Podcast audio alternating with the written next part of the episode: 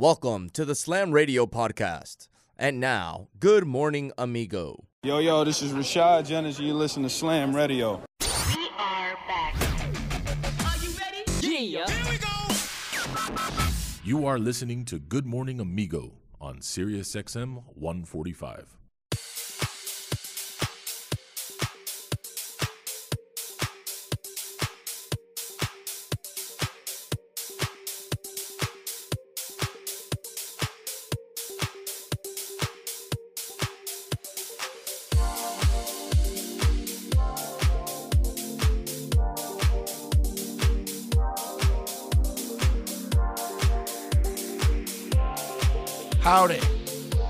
How's it be? Duty. Cool? Great, man. Good morning, amigo. Not so great. Well, not with what's going on around. It's crazy, man. At the same time, uh, this needs to be heard. It really needs to be heard. This message needs to be heard.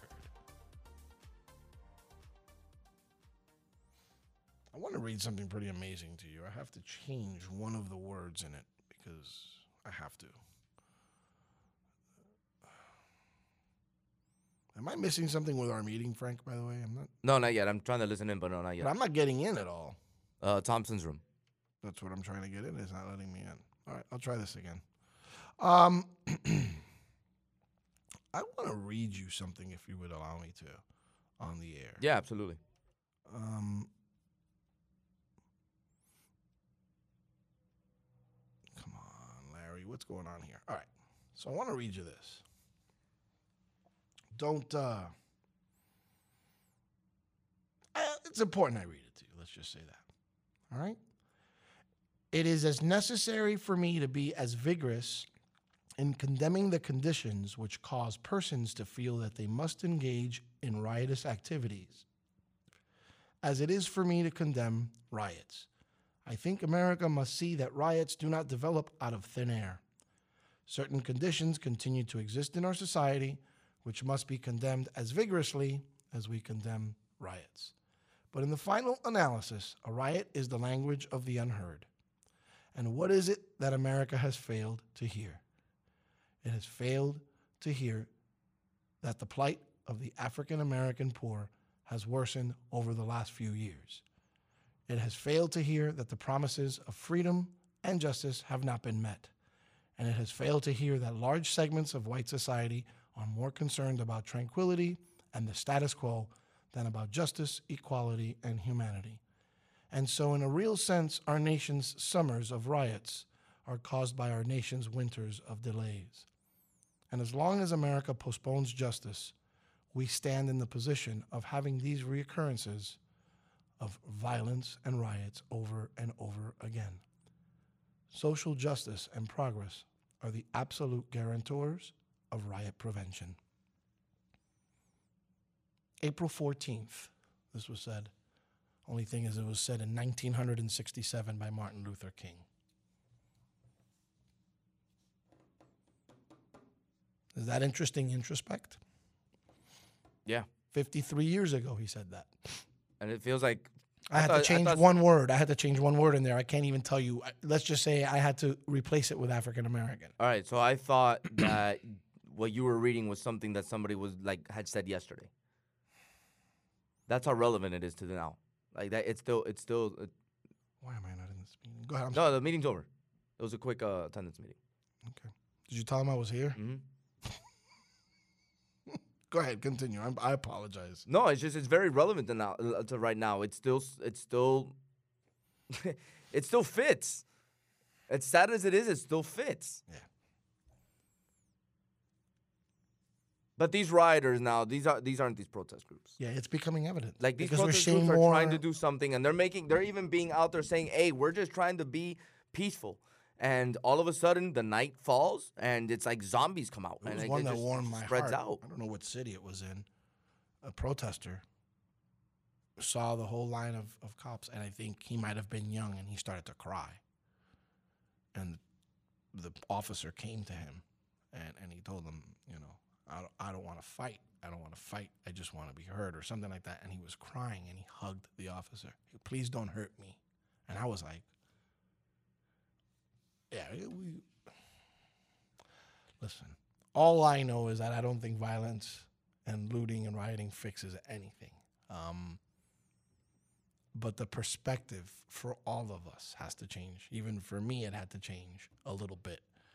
Um, only because I'm just not a violent and aggressive person. Yeah. Only, only in defense of something. Exactly. Which then I've been told this is what this is, and I'm like, okay, fine. To myself though. But that whole universe of one, like you do that to me, I can't. As much as Gramps was Jamaican, I can't be in the same position. I can't put myself in that perspective. I can only imagine it and watch it. So at the end of it all, I have to take a back seat.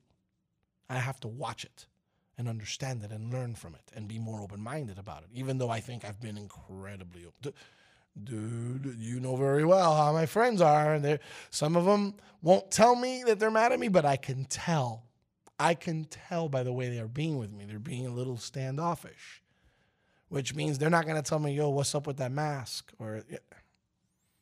so you feel me? Like that's an uncomfortable thing for me. It's very uncomfortable for me. Uh, I don't live comfortably there. I live comfortably understanding. I, find that I find Martin Luther King's words much more soothing than anybody else's words. And I'm not talking about just this. This is not the first time I read something he said or read something he wrote and, and go, you feel me? So, perspective, I always talk about perspective. I, the, the truth of the matter is, in part of that universe of one detox that I've done over the last few days, mm. one of the things is the fact that I don't have the right perspective. As much as, look, I shared a story with some family yesterday. I'm going to share it with you on the air. Okay. And if I've forgotten said this story recently, you can please correct me. I think I was 19, Frank. May have been 20.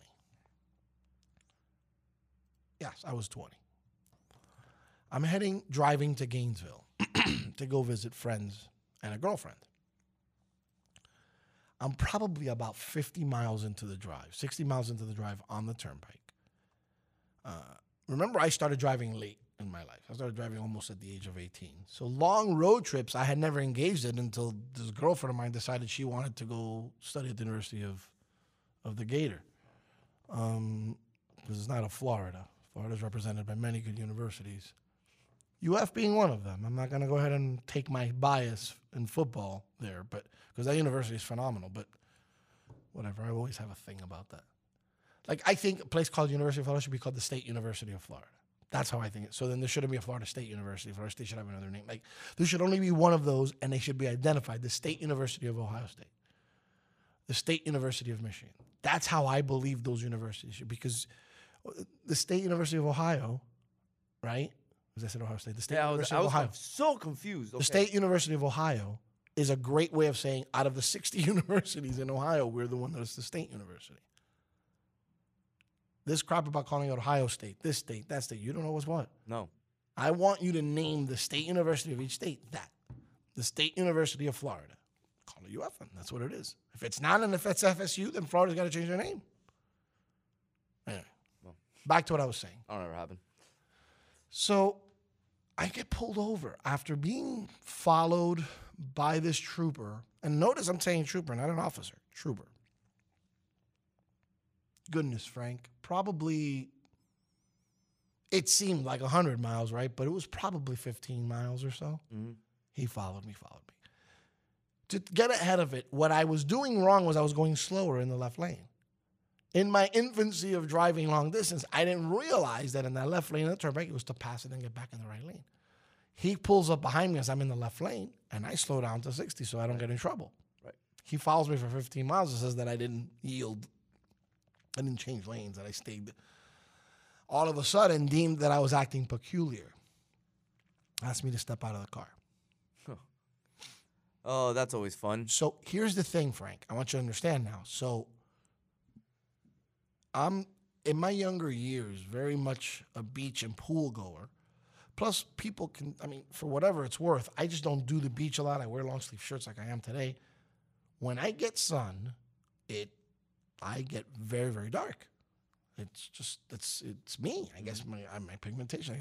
So in my young years, I was always very dark. I can show you pictures. You were always say, "Man, you look darker when you were younger." Most people will tell me that. Like, "Yeah, because you know, spent 100 days a year in some sort of sun sort of thing, whether I was at a pool or you know, I had friends that had pools. It was always the excuse was hit the pool. That's how you picked up girls too. Um, so, I- you know, I don't know if my complexion threw him off. I felt though like I was kind of being profiled. He sat me on the floor behind the car, um, and took everything out of my car. Ripped out the back part, ripped out, looked under the wheel well. Like when I tell you he took everything out, he took everything out. The reason I said the story is the video I showed you yesterday of the FBI agent reminded me of this happening. And all along, I'm telling him that I was in the United States Air Force. I even showed him my military ID. He wiped his ass with that. He didn't care. a little nervous because I'm getting, you know, Frank, it was an hour and 20 minutes. About an hour in, I say to him, I said, could I? I go, have you found anything? He was allow me to do my job or said something like that. I said, this is pretty ridiculous. I've already told you I'm a member of the military. I go, I have nothing. Kept checking, checking. Finally, I'm talking about glove compartment left open. And uh, this guy purposely turned my stuff upside down. Then the smartass comes to me and says, you know, well, I'm going to go ahead and give you a warning, he tells me, for what I did with the lanes. And I look up at him and I said, no, no, you're writing me a ticket. He says, Excuse me? I said, No, no, no, no, no, no, no, no. You're writing me a ticket, sir, with all due respect. Like, I'm going to explain to you my thinking here. And you go with me and you accept it or don't accept it. And I'm not being disrespectful to you, sir. I go, But you've had me sit here for an hour, over an hour, and I keep telling you that there was nothing. And you, nothing convinced you to the other. You, your, he goes, Well, you were acting very nervous. I go, Yeah, I got pulled over by a trooper and I've basically been strip shirts on the side of the road. I go, No, you're going to write me a ticket for what I did wrong because I want to go to court and I want to explain in front of a judge why you were allowed to do this because this is unbelievable. Please do me a favor and write me the ticket right now, sir. I don't mean any disrespect, but if I did something wrong, I deserve to have to have to pay a ticket or go to court to fight it. And that's what I want. Give me a second. He goes back to his car, comes back, hands me my insurance and my license, goes, Have a nice day. No ticket. No ticket, but he walks away, and guess what? I have everywhere all my stuff around. Outside the car. Mm-hmm. Oh. So I got over it. I didn't sit in a corner and cry, but I, I that pales in comparison to the confrontations that we are seeing protests. Yeah, yeah. Protested. But from an introspect standpoint, I can't tell you if it was my complex, but something had him off. And there's no doubt he didn't like the way I looked. He didn't treat me like he was not friendly to me. He was not thank you for your military. None of that. He thought I was some sort of hood. Well, I had a similar experience in Gainesville. We got pulled over after a game, and we got pretty much we got a ticket for being Hurricane fans. pretty much. Why are you assuming that, Frank? Because when the guy gave us a ticket and he said, have a nice day," he said, "Go Gators." Yeah, that's a dumb thing to say. You know, so what I'm trying to offer here is that that's not that, but from that's not it's not a big leap from what I went through No, I understand. to what's being of course. what's being discussed, what's being protested. So I've decided to just take perspective, take it from a you know from a standpoint of where I've taken it. I will continue to speak up. That's why I read this. Uh, but there's a lot of stuff to talk about on the show, a lot of things to go over. Um, one of the things I really want to talk about is our good friend Jaime Gutierrez. Um, we saw him at Radio Row. He's a, remember he said I got a lot of projects, uh," and and the son of a gun didn't tell me that his project was what's going to be the newest documentary. It's an independent documentary called The Asylum, which covers the glory years, although there were many glory years at the Miami High Stingaree Gym, gym, which is nicknamed The Asylum. Um, in fact, I, I, was inspired to nickname our gym here at Slam by virtue of living what was the asylum. And if you remember, uh, a little cornily called it the Slammer, but whatever. We do good work in that in that gym apparently, from what I understand. Uh, I don't know about these days, but back when I coached, I can only remember losing there once.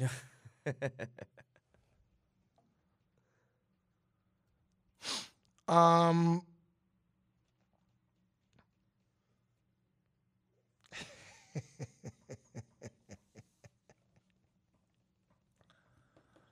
I take a step back here.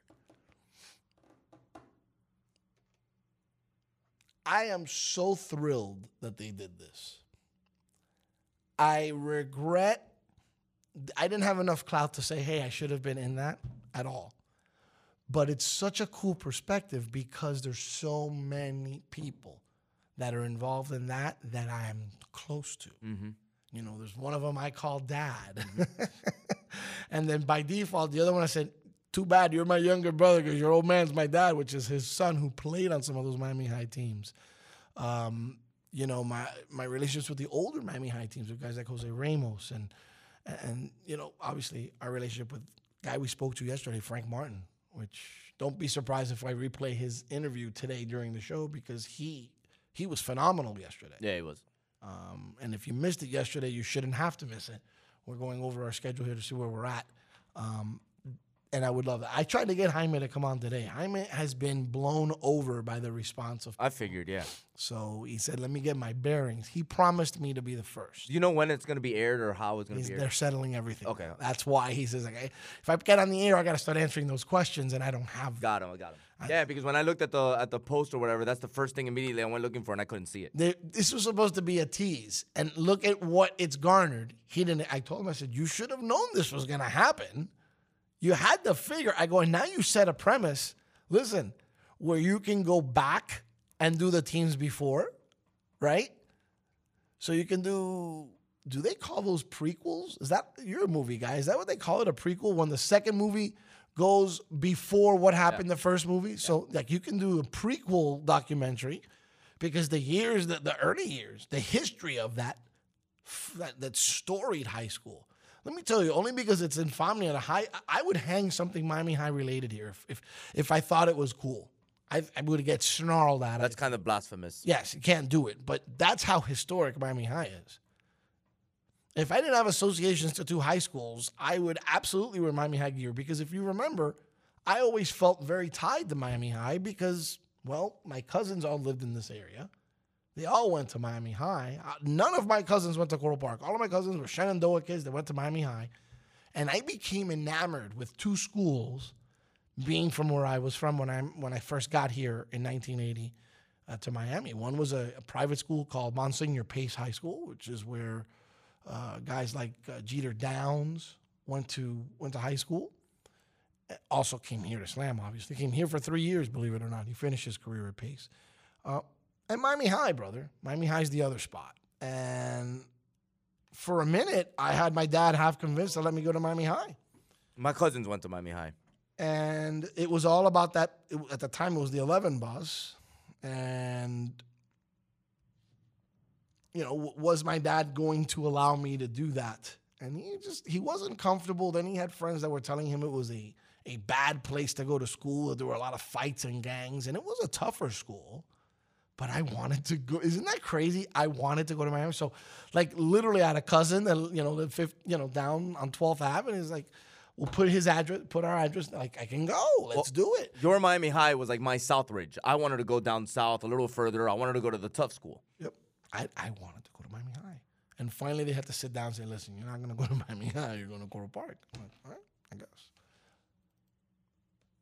I, it was, I, it was in my head. I wanted to go to Miami High. I had a cousin, that, I had two cousins that went to Miami High at the time because my other cousins were older and had graduated. Forget about it. That's what I wanted. Anyway, um, so I'm excited about that project, that documentary. He will be on in the coming days. Um, it's a shame we've got what's going on with with the COVID and and, and our social distancing because that would be a better interview in studio, but we're not there yet.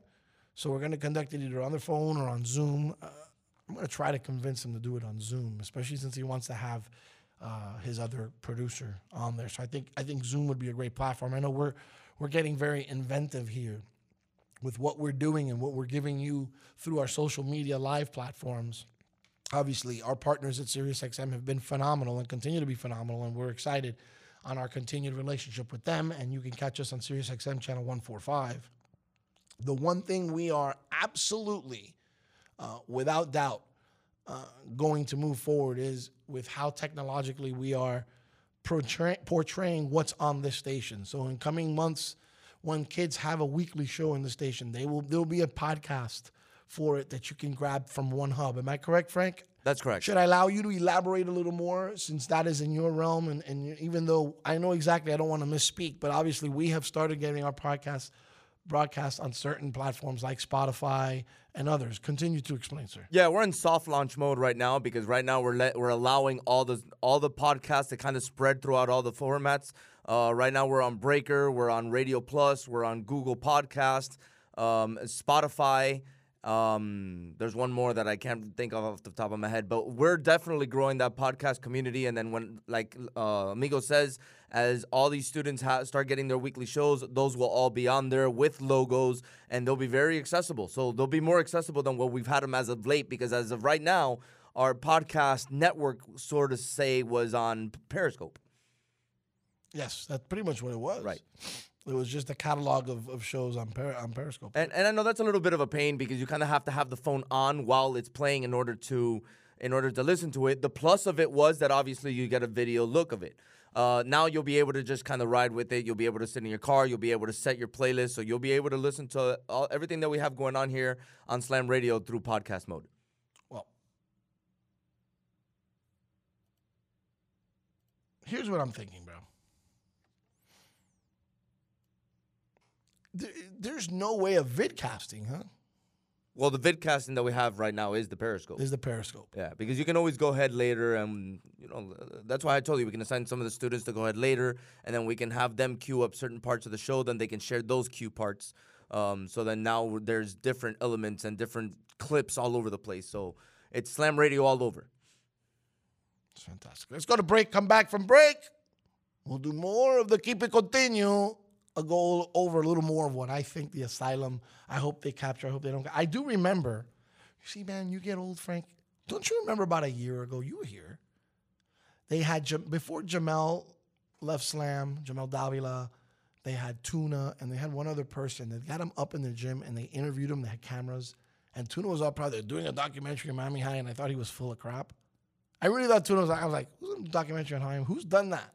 And then later that day, I saw my friend Jaime, and he goes, oh, "I'm doing some light. Like I don't know. I I didn't put it together, and I should have." Um, he actually, I knew he was there. For, I didn't put. It was his project. He remember he's a guy that's kind of low key, so he's never gonna tell you. Uh, oh, my. Like I'm going to say, yo, man, this is the one I'm doing. Like he didn't even go there. That was right before I was doing some work hired. here. Yeah. That was right before I was officially hired. How do you know it was right before? Because I remember you were kind of touring me around and showing me everything. I had never been to the gym before. And that was going on the day you. And that was the first time that you took me to the gym and you're like, oh, look. Well, I mean, I had been to the gym to do a basketball game, but you showing me around the gym, that was the And that day when I showed you the gym, that was going on. That was going on, See, I tried to convince the old man. He told me it was a year ago. I said, I think it was more like 18 months. I don't remember this being a year ago. I go, this was longer than a year ago. Yeah, because I had I was uh, on top of the camera. almost two years All right, ago. so that's the reason why I remember was because on top of the cameras already being there, but me already being like awe because of the cameras, I was more in awe of the building and of the view. And now I don't even pay attention to the view anymore because it's there and we take it we take advantage of the We view we do, have. we do. But back when I that day that I was at that gym, yeah, I was totally in awe and looking out the window because of the view that we have. So that's how I remember. That's when it was. All right, let's go to break. I can't wait to keep it continuing talking about the asylum here in Miami it- Oh, I can't wait. Can you imagine? Do we call the old man? The old man will go crazy if I call him. Oh, I want to put you on the show. We can't talk about yeah. We don't know. I mean, but but we can talk about the years. Yeah, yeah, we can. I'm gonna call the old man see if he wants to come on. And if he's here, he'll come up. I know who he is. They let him come up? Yeah, they'll let him come up. Okay, if he's already in the building, they'll let him come up. Yeah. I- I'm gonna hit him up. Let's go to the other side. That would be cool. When I say the old man, just you guys, our patriarch here at Slam is a gentleman who was a part of eight state championships with Miami High. Eight. He was uh, he was Shaky Rodriguez's right hand man. Then he was Frank Martin's right hand man after he mentored Frank Martin. He was the guy says, No, I don't want to be the head coach. Always. You realize that, right? Frank, I believe Frank played for Tuna. Tuna got Frank the opportunity to work with the team, then taught him how to coach. They gave him the JV team. From there, everything fell into place. He became the Miami High coach. He looked at Tuna like, this isn't the, he goes, no, no, you're the Miami head coach. I'm here to help you. Tuna's outstanding. Pretty cool guy to call dad. Yep, I'm gonna see if he wants to come on. We're gonna go uh, go to break, come back on the other side, maybe. Yeah, it is the MPP. Ese tipo es Tisha. That guy's the man. Let's see if he wants to come on. Other side, uh, we'll have a little fun talking about this new documentary, The Asylum. See if a couple of these, uh, some of my young legends, if they want to come on. I don't know what the deal is here, but uh, let's see where we're at. All right, let's go to the other side. You're listening to Good Morning Amigos, Sirius XM 145, the one and only Slam Radio. Hey, look what I found. A radio. Radio. Slam Radio, Sirius XM, channel 145. This is Jorge Gamebred Masvidal, and you're listening to Slam Radio. Rise and shine. Good morning to you. Get the hell up. You are listening to Good Morning Amigo on Sirius XM 145. Let me tell you something. I, I gotta tell you, I have a group of kids that are pretty cool. Now, after I say this, three of them will pop off and go away. But we, I just gave them a speech. I said goodbye, right? I said, look, you're welcome to go ahead and sign off. You can stay if you want. Not one of them has moved. Those are my fans, bro. Is that? I think if I invite somebody in serious too much, to say, hey, just go to another state, they'll go, yeah, you know what? This guy's a clown. Let me change it. You say that, and it's funny because Araya starts laughing. She's like, "Oh, it's so true. It's so true." So like even Araya was like, "Well, what are you talking about?" And I said she she grimaced because it's not her favorite topic, right? And I'm like, "Well, we're gonna be all over the place just making jokes." And I heard one of the voices, which of course is my son. He doesn't get tired of me. Well, I think it's just more fun than anything else I'd be doing. And I was like, I, I tried to go, Lucas, is that you? Uh, but they're still there. They haven't moved. They, they've been excused, and there they are. They're still there. I, I love them. Um, talking here on Good Morning Amigo. Yeah, I was. You know what? I was just telling them how great group they are. Like some of them are fantastic broadcasters, and they're getting better and better. Um, I can't wait to get out of Zoom mode and back into microphone in your face mode. Yes, sir. That's going to be really interesting um, because I think there's been a lot of growth in this. Like, I think we're not the typical class, but our class can. I might be able to prove that this experience. It was like a blessing in disguise. Oh, it's tough to say that about know, a, a- a, worldwide pandemic. hold on, but we're talking about our students now. But but in, in in what had to come out of them, listen, I had a lot more students step up than I did step down during this. That's the best way I can describe it. yes, Because some kids did a disappearing act. There's a couple of kids that, you know, and sometimes it's because they don't have the facilities to to house themselves to do the virtual learning. We tried to accommodate just about everybody. Maybe someone fell off. I don't know.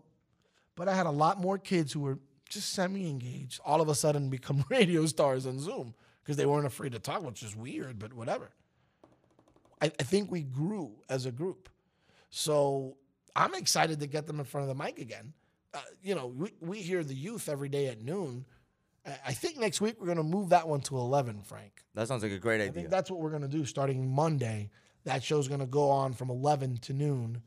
Um, and, and and I just believe that if you work with people who are younger, let me get my thought process out.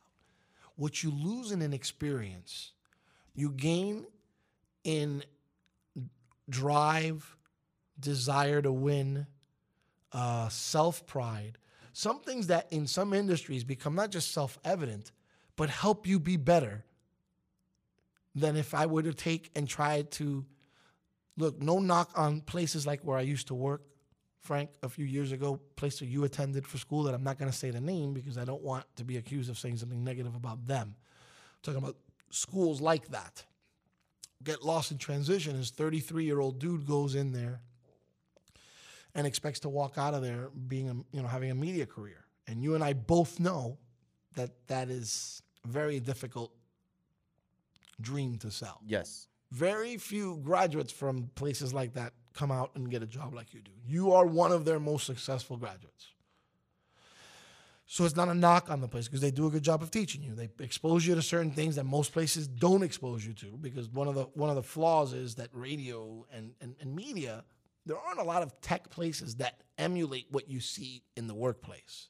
So God bless them for even trying, right? Well, they're in business, so it's not like they're providing some sort of benevolent service. They're in business to do this. Mm-hmm.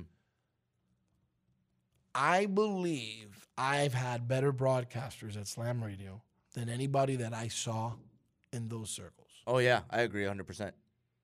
Yes, there's better broadcasters here than people that I went to school with. I believe I had to pull hair and ears to get people to join me on a radio show. And then once I had them in front of me on a microphone, I was like, "Oh man, I maybe not." in 10 years, we will have multiple individuals who are better, who came through these walls that are better at doing what you do than you do now, and better at doing what I do than I do now. Facts.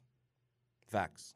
And it's not going to be one or two, it's going to be many. And I'm not even going to be heard about that. Well, I- this is my goal. Yeah, no, no doubt. If I can't get anybody to be better than me, then I'm going to go sell ADP again. That's my goal. Go call ADP and give me a job. I'm, I'm better off just doing that. My other goal is to entice young adults from the, from South Florida to understand what we're doing here and that the word be spread and say, listen, man, I'm gonna be very candid. I don't want to paint a negative picture scholastically of slam because we have some great students on all levels. But our happy place is that student that can be scholastically misunderstood or lost in the shuffle in other places, but are full of talent that's untapped because these places swallow them up. You give me one of those kids, I guarantee you, I make I'll make somebody either a productive speaker or someone who's going to want to engage in this career moving forward. Because that's my only goal. I'm not trying to get radio stars. I'm trying to get people to become more confident. How cool was it to run into Fabiola the other day as she drove with her brother, as her brother's a class of 2020 guy? I didn't even recognize her. You And had to point her out to me, and I still looked at her, and I was like, is that a different human being than the one who was here 12 months ago? Hundred goodbye to percent. us? Yes. Full of confidence. Proud Had you ever heard her speak the way she talks? No, because she would always mumble. She wasn't mumbling when I saw her a couple weeks ago. One of the most, tr- this one of the, I, I, I, she knows how I feel. I every so often I remind her how what I see with her warms me. I refuse to take maximum majority. I, I, I want to stand back and just be marveled by it. And I think that that's better than anything else I can do. Um, Yeah, buddy. because she was already a very talented young lady. There's nothing I did. But watching her develop her voice and know that I could have assisted a little bit, be one of the springs in the springboard that got her there. People like Mario Diaz Well, I mean, hold on, but were, when- were mentors to her and Larry Cole and others in this building. So I, I just I, I marvel at that, and that's the, I think those are the results we can see here. We have our own. We have Brianna Torres. I'm sorry, Brianna Torres to me is a success story. when you told me that Fabiola was going to be doing a speech last year for graduation, I looked at you, You and I was a little worried. I was a little worried, You a little cringed. concerned because I mean, I'm I listened to all the projects and I listened to all the, the things, and I was concerned because she's not necessarily the most vocal person in the world. But what she did on stage, Wasn't. she turned into an entertainer. I never. I I looked at you. I go, is this for real? I was with my jaw on the floor. Uh, really? Like, is this really happening? I couldn't. I couldn't believe it. So I, I, I, this is why I believe in what we do. I sidetracked. I'm not talking to the asylum right now. I'm talking about our students right now, and I see them here, and uh, for some of them I don't see. I guess they don't have morning faces for me, but that's okay because radio can at times just be an auditory means. I have some studs, man. I have some real cool kids. Um, I've never in my life wanted to be around other people's kids. I always say that. Um, I was like hanging out with people my age or older. Always. Even when I was a kid, I want to hang out with kids. Strange, huh? hmm These kids, I always want them around. I agree. Like I'm not like I'm not gonna get into the semantics of it, but you know that my request here is like, give me more, don't give me less. Mm-hmm. Spread it out so I have more with more touch than than pile and rest, pile and rest. I think you know what I'm talking about. Nobody else knows what I'm talking about. I like have them rolling through here the seven hours of school. From from 6:30 to 3:30, I want them rolling through here, doing things for the station. That's what I, I need walking in and out. I need that door. I need that. I need to replace the hinges of that door every three months. That's what I want. I want them in and out of here, not hanging out working. And that gets contagious when you have the right group of kids and you see what they're doing. Kids just lounging, that doesn't promote anything other than more lounging. Yo, we got to get to work. We got to get this done. And they're all, they all empower themselves. Look at this. They were told to walk out of class 10 minutes ago. They're still here. I love you guys from the bottom of my heart. I, and for any of my students would be listening right now, which they may not be because they're busy in other classes or some of my seniors listen. I know that. Um, this is what makes my job so incredibly fulfilling is knowing that I get to you that much. The biggest problem in generation gaps has always been my dad doesn't understand me. They're too old to get us. Like that's forever. That's gone on for generations. I always said I was not going to be that dorky cool dad. Oh, hated seeing those dads that wanted to be the cool dad. Hated it. I'd make fun of it. Part of the reason I was never too like, but remember, I became a dad a little bit older. Like you have, um, it morphed into that because the kids sort of made me that. As my daughter got into high school, her friends just would do things because they just thought I was, you know, the, the funniest and quirkiest old dude they'd ever met. And I don't pay myself as an old guy. I'm not old, but you know, old to them, right? I'm certainly not old. Um, and it just started taking its own form. I've always said that. Like, had I not had those experiences prior to this, I may not have been able to do this as well as I have. But these kids, I constantly tell anybody who's old enough to drink and old enough to listen, you got to see my kids. I don't know if it's what you and I do, Frank. I don't know if it's, I just have a group of kids from a place where they're tougher, their skin's tougher, their heart's bigger, their drive is stronger because they got stuff and they deal with stuff and dealt with stuff that other kids don't. Mm-hmm. No offense to the kids. I'm not calling them silver spooners, but I'm not going to name a school either because I'll be offending them. But you know, there's schools west of here. Hey, come on. There's one school in particular, it's like 60, 70% of these kids that are like going to top notch universities. Like, that's not what we got here. We graduate everybody. We put kids that probably would have never had a chance. We put them in the position to win and put them in that chance and put them in university. We do great work in our scope, in our space. So when I tell you I've got the best kids, it's because it proves that you can take them, and I'm not used to calling them kids. I love calling them young adults, but I'm trying to create a visual here. You take these kids and you help them grow up, man. And you give them, a, you offer a perspective. And there's other adults in this building that offer different perspectives, and, and they appreciate the ones that are real, not the ones that live through the grade book. That's not what they, they don't care about that crap. You give them love and respect, and they earn a C and you give them a C, they love you more than if you're just handing out grades and not teaching them anything. They don't care about that stuff. They care about you, care about me. You went to go be a dad as your wife gave birth a few months ago. This place, they were lost. they were lost. And how many times you told me, if I'm not here for two hours, they're like, where's Larry? Where's Milan? Where's Milan? Like, so it's loyalty. It's who they are. It's in their DNA. I never overstate it. Mm-hmm. They're awesome, man. They are the reason. I never in a trillion years thought I'd feel this way. They make it awesome every day to wake up and do what I got to do. The grown-ups don't like me, they can kiss my ass. I don't care. I really don't. Whether and grown-ups outside this building, inside this building, no me importa tres pipis. I don't care. You like me, great. You don't like me, great. ¿Tú me entiendes lo que te estoy diciendo? Shh, Loud and clear. Loud and clear. Si no te conviene, arranca. I've always been like that, Frank. That's not an, an epiphany of any sort. No, I've been the same way. I'm very cut and dry about stuff like that. And these kids get that. That's their language of loyalty. M- Notice the the MO with them has been, I don't not never a major problem, but you always have something that happens with them, and you prove to be resourceful and loyal to them, and then you win them over. Yes. It all it invariably happens with each and every one of them. I always look, when's that opportunity? When's that door gonna open for me? Some kids it's harder than others. Kid, one of our seniors, Emilio Ferrandis, that was always tough. But I knew I got to him. And the day I saw his mom, I said, Él siempre habla de ti. That's it. He always talks about you. Really? That guy sat here for three years, made me wonder if he, like, I'm like, why does he keep signing up for the class if he doesn't like me? Like, remember all these stuff? I go, I don't understand why. Yeah. It seems like he just can't stand me, and he, but this is his third year. And it took me to almost the last moment to figure out he thought I was a pretty cool dude.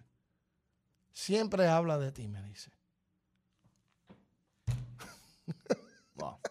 So that's what keeps my engine revved. Because some you when's the door gonna open?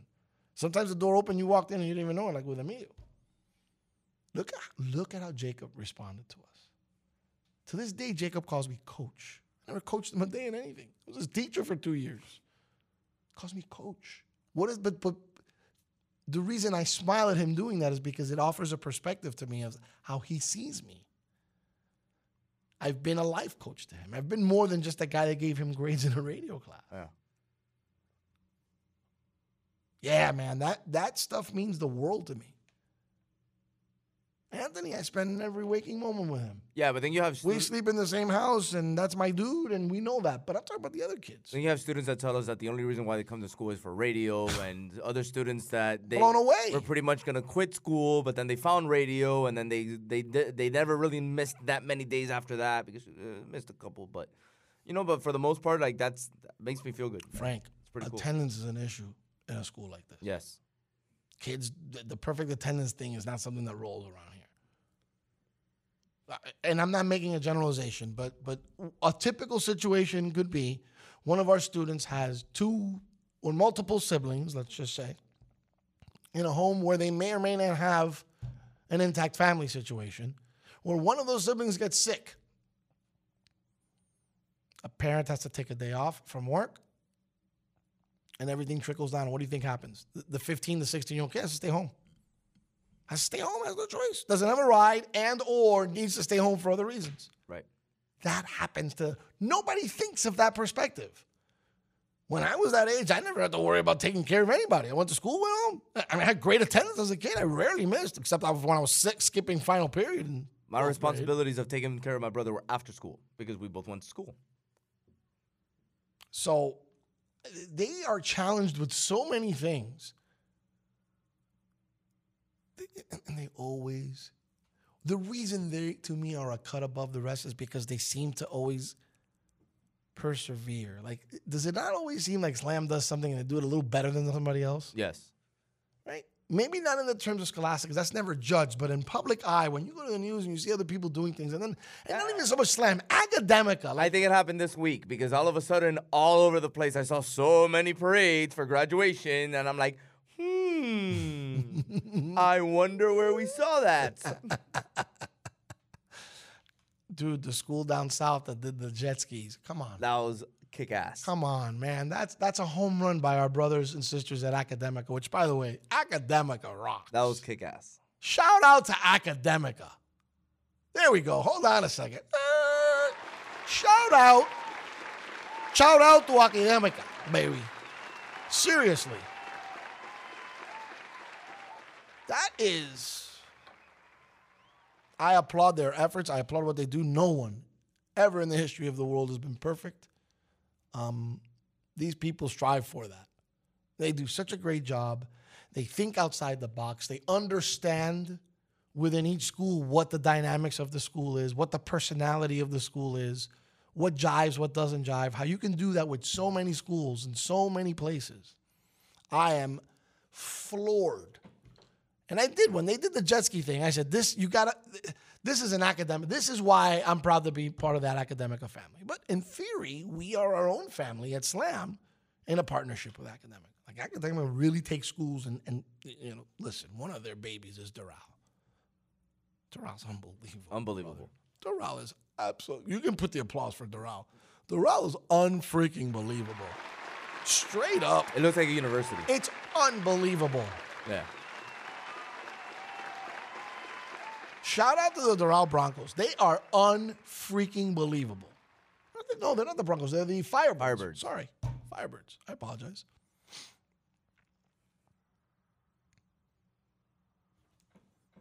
So when you see that you can move one of these kids and help them, that becomes very satisfying. And I think that's what's happened with you and I. That's what's happened with them. And they've they've in turn given us their loyalty. Half hour in, look, they're still there. I, I want you to understand. I gotta do the attendance, I guess, but it's it was an attendance meeting to dip. Mm-hmm. Our school, our our department attendance meeting lasted three minutes. Okay. Their grades are already final and sealed. There's nothing about a grade here. I thanked them from the bottom of my heart, invited them to stay, but they didn't have to. Well, they want to make sure that they, they look good for next year when they come No, man, Like, they're hey, rock oh, stars, Emilian, bro. remember I was there for you. They're rock stars, bro. That's the stuff. Plus, they're not dumb. They're like, no, those are the little things we do for the old man, and he gets he gets happy with us, bro. Uh, brownie points, dog. I don't care. Good. It's a good strategy to do because it just it, it warms my heart to think that you guys feel that way. How many side notes have I received from people? Hey, Emilian, thanks for always this, this, that, and that. I can't wait till next year. It's not even my like. Remember, the senior thing's come and gone now, right? And now it's the ones that are still here that are hitting me up, thanking me. They're so excited that they can't believe, and it, it's cool. It's it's a cool dynamic. It's cool to feel that way, and it's cool to have them on our team, man. It really is. Sang their praises. That was good. Still need sports to come back, Frank. Yes. Mm-hmm. We need sports back. Yes. Looks, like, looks like it's uh, something that might happen though. But are the is are the owners being petty with the with uh, with ball players now, trying to uh, trying to kind of say let's do have a shorter season because since they've already agreed that they're only getting paid for the games that want to get paid, so this is kind of a way for the owners to give those players the pay cut. Um. Yes and no, Frank. Here's why, man. I think everybody's just trying to get a season and it's a lot of loot involved in not getting a season that So if we're trying to get a season and then why are we still going back and forth with money and how many games and all this stuff? Because it's apparent to me that the players don't care about having a season. The players just care about getting paid. correct. I could I could see that, yes. But the but the players aren't seeing it from the same from the same from the same spectrum that the owners are seeing it. How are the owners? How are the players expecting to get paid if the owners aren't necessarily pulling in the revenue that they're used to pulling in? that's my point. Right. So the players are are being, being a little, short-sighted? They're being a little bit diva-ish. So now the co- the owners, I think the owners are starting to see this, and they're like, "All right, you guys are going to be that way. Fine, let's do like a 50 game season. That way, we only have to pay you for 50 games. How do you like them apples? You know what they did? They went ahead and the and the Players Association submitted a proposal for 114 games. Yes. Said, yeah, they want more games. Yes. Let's go, bro. Then make, but I've said this a thousand times, and I totally get it. Like we had, I think Flock will tell us. Remember, they have a certain lifestyle. It's like anything else. Like uh, you and I make X amount of dollars. Our I don't want to call it what I call it normally, but our overhead, rather than calling it the three-letter word, our overhead is different than when you make more money. If all of a sudden our, our, our if our salary tripled, I don't think our overhead would stay the same. Do you? No. We'd have a tendency to put a little more into our overhead. You know, maybe improve our car, do some things to the house, whatever. Whatever.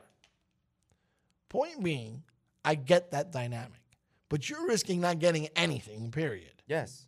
So why not play, reinvest in the game that's giving you? Plus, you're doing a lot less because there's less games, there's less travel, there's it's. It's not like you're you're expected to do the same amount of work that you're that you're doing on a 162 game season. Frank, you you get a guy who's an eight year veteran. Like let's let's take an example. Let's use let, let's be smart in, in what we figure out here. Let's use somebody who is obviously you know, been in the game for a few years and has a very good salary, right? Bryce Harper. So he hasn't vocally complained about the deal. I want to get somebody who's been a little more vocal about Okay. it. Who was the guy that was complaining about the deal? That said he wasn't going to do it. I think Trout was one of the guys. Did Trout complain? Can you verify that? I know Trout was complaining about how the family was gonna be and they're gonna be put under quarantine or whatever. I'll look for it. Look for it real quick because I want to do this right now before we go to break, if you don't mind. Because here's my point: Who is the guy? There was a guy who was very vocal a couple of weeks ago. Said he was not going to give up money to play.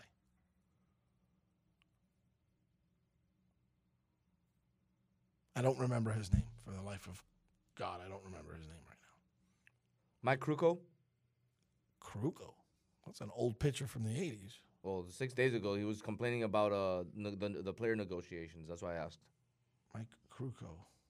Yeah, that guy pitched in the 70s and 80s. I don't know who he, why he would make a comment about that, but no, that's not him. All right, well, I guess I'm going to have to look for it because I, it's, gosh.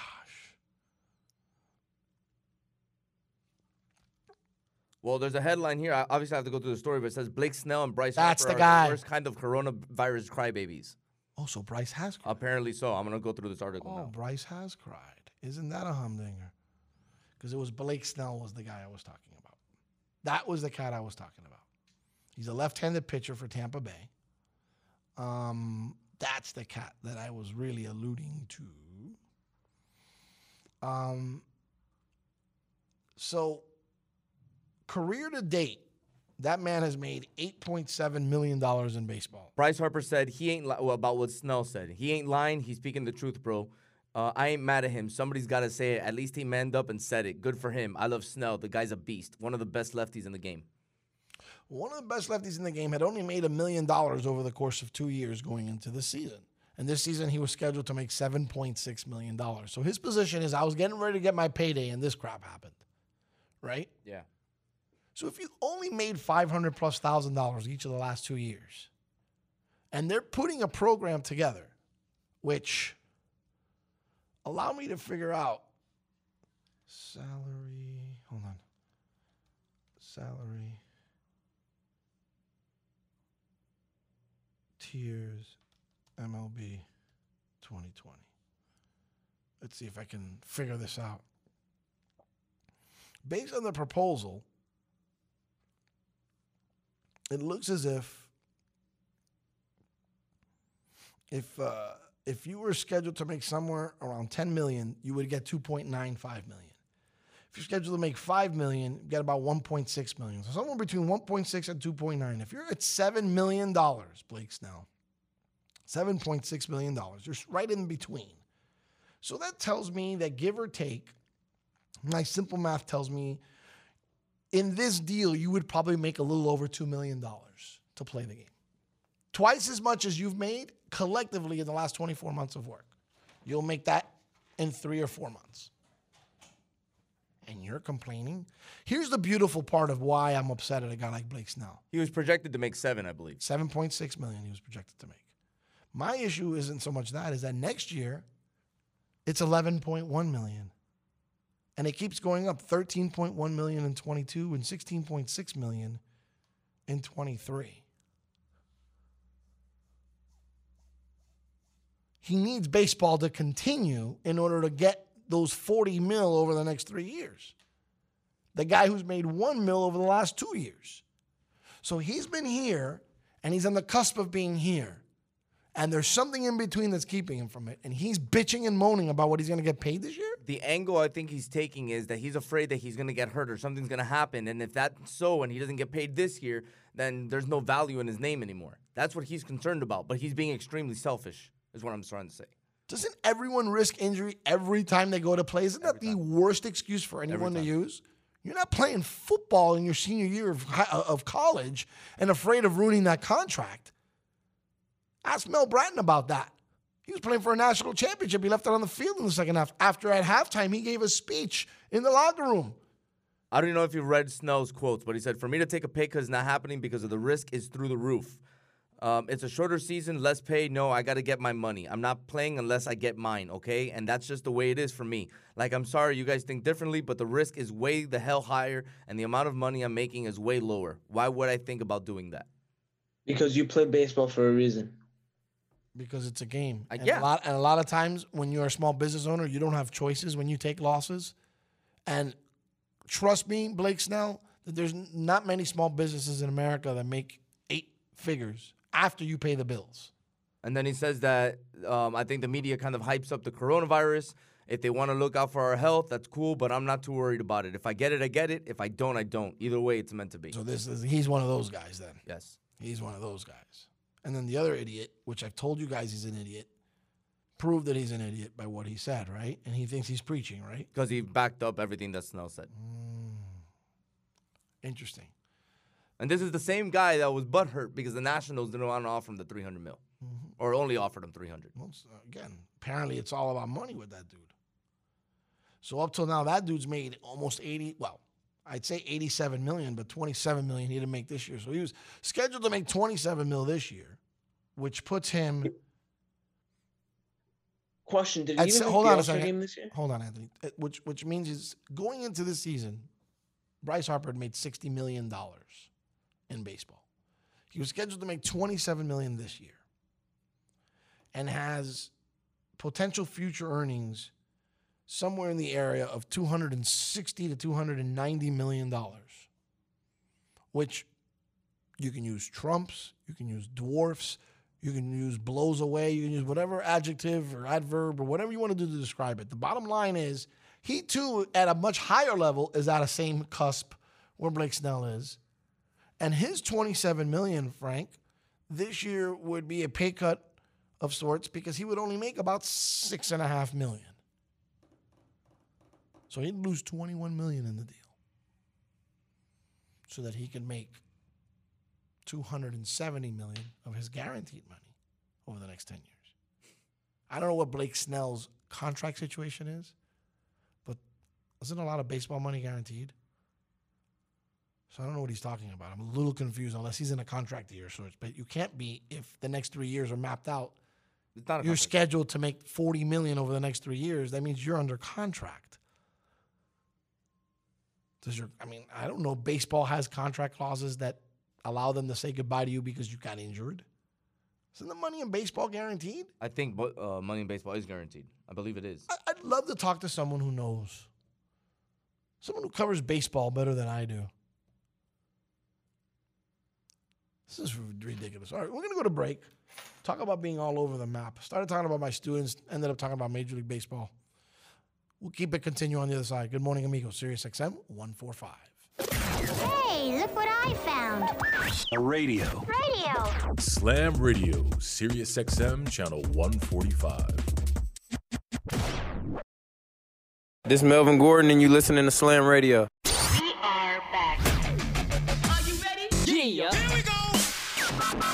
You are listening to Good Morning Amigo on Sirius XM 145. So, um, am I being selfish about Major League Baseball players, as we got into earlier in the show? Like, is it easy for me to talk about somebody else's money?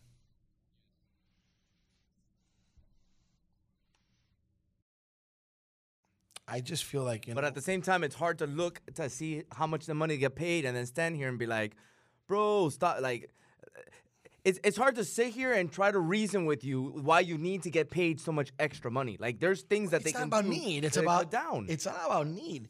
So uh, what I'm trying to figure out, they prorate it, but isn't the proposal? Is there not a plan to pay the difference off in the back, or am I am I just imagining this? I believe that's what I understood with that. That later on they'll be compensated as seasons go on, but they just have to get through the season.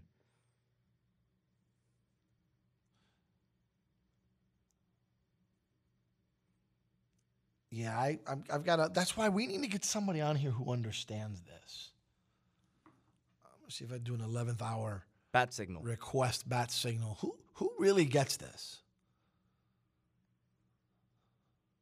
Who can I get on here that really, really understands this from a baseball standpoint?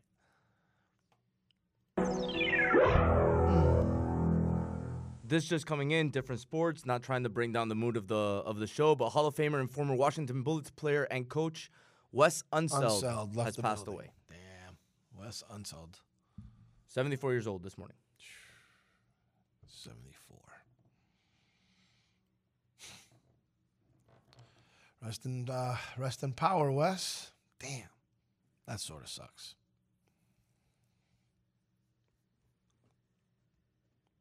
I just, I, I, I, man, I just have a different view of things. So look, they they gave they gave examples here. Gerrit Cole, full season salary is 36 million. An 82 game prorated salary is 18.2 million. Sliding scale salary would put him at 8.06 million with a total reduction of almost 78% of his salary. Yeah, okay, so I do see sort of the problem. And no one's talking about paying him back on the back end. Nobody is. No, this is a pay cut. And some revenue is better than no revenue, which is is my p- position.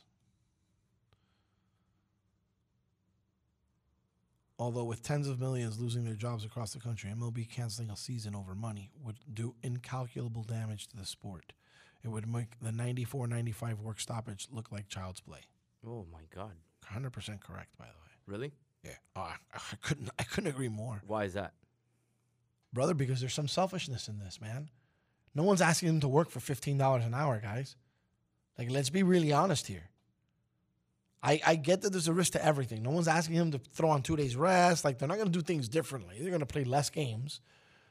They're getting a they're getting cut. There's no doubt, but they're trying to survive it because the owners aren't getting the same thing revenues they normally get. Now they expect that next year they'll get those revenues. They're not asking you to cut next year's salary. Next year they're going to bite the bullet and do it. But what do you think's going on here? Okay, you're on the same side as I am. I thought that maybe you meant like a different way. No. Now the Major League Baseball Players Association wants 114 games. Ah, ahora, ¿verdad? Qué lindo. Some salary advances to these guys. That I don't, I don't, I'm fine with that. Would you be okay with that?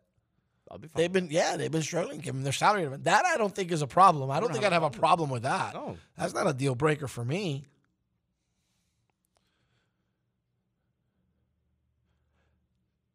The article continues here on MLB.com or CBS Sports, I'm sorry, .com.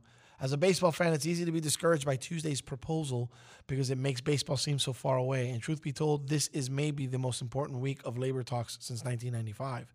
At the same time, MLB and MLBPA were never going to agree on the initial proposal.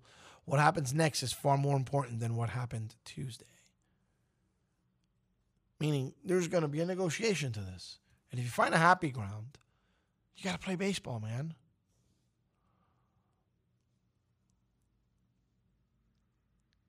I don't, man, you know, I know it's not my money. It's easy for me to say. But look, they take, they take a guy who is minimum wage, Kyle Higashioka. 82 game prorated salaries, 294K. Sliding scale salaries, 269K. So he gets reduced over half of his salary. That impacts him a great deal. But he's still at 269 and comes back next year to play ball. Gary Sanchez scheduled to make 5 mil. 82 game pro rate is 2.53 mil. Sliding scale puts him at 1.6 mil. Instead of five million, makes 1.6 mil. Everybody's getting it. Everybody's getting whacked in the ankles. I got it. I understand. But I think there's a lot to be said for the importance of getting the game going again.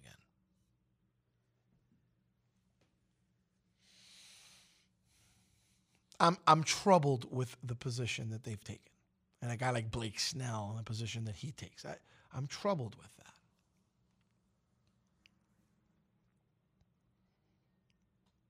There's an article on ESPN.com. Uh, I believe it's Jesse Rogers that does it, where he's basically and clearly talking about uh, salary deferrals, fewer games. Somewhere in between there, major league players and owners can find a happy ground and survive this. I think what's really here is they don't understand what's at stake. They're not understanding what's at risk.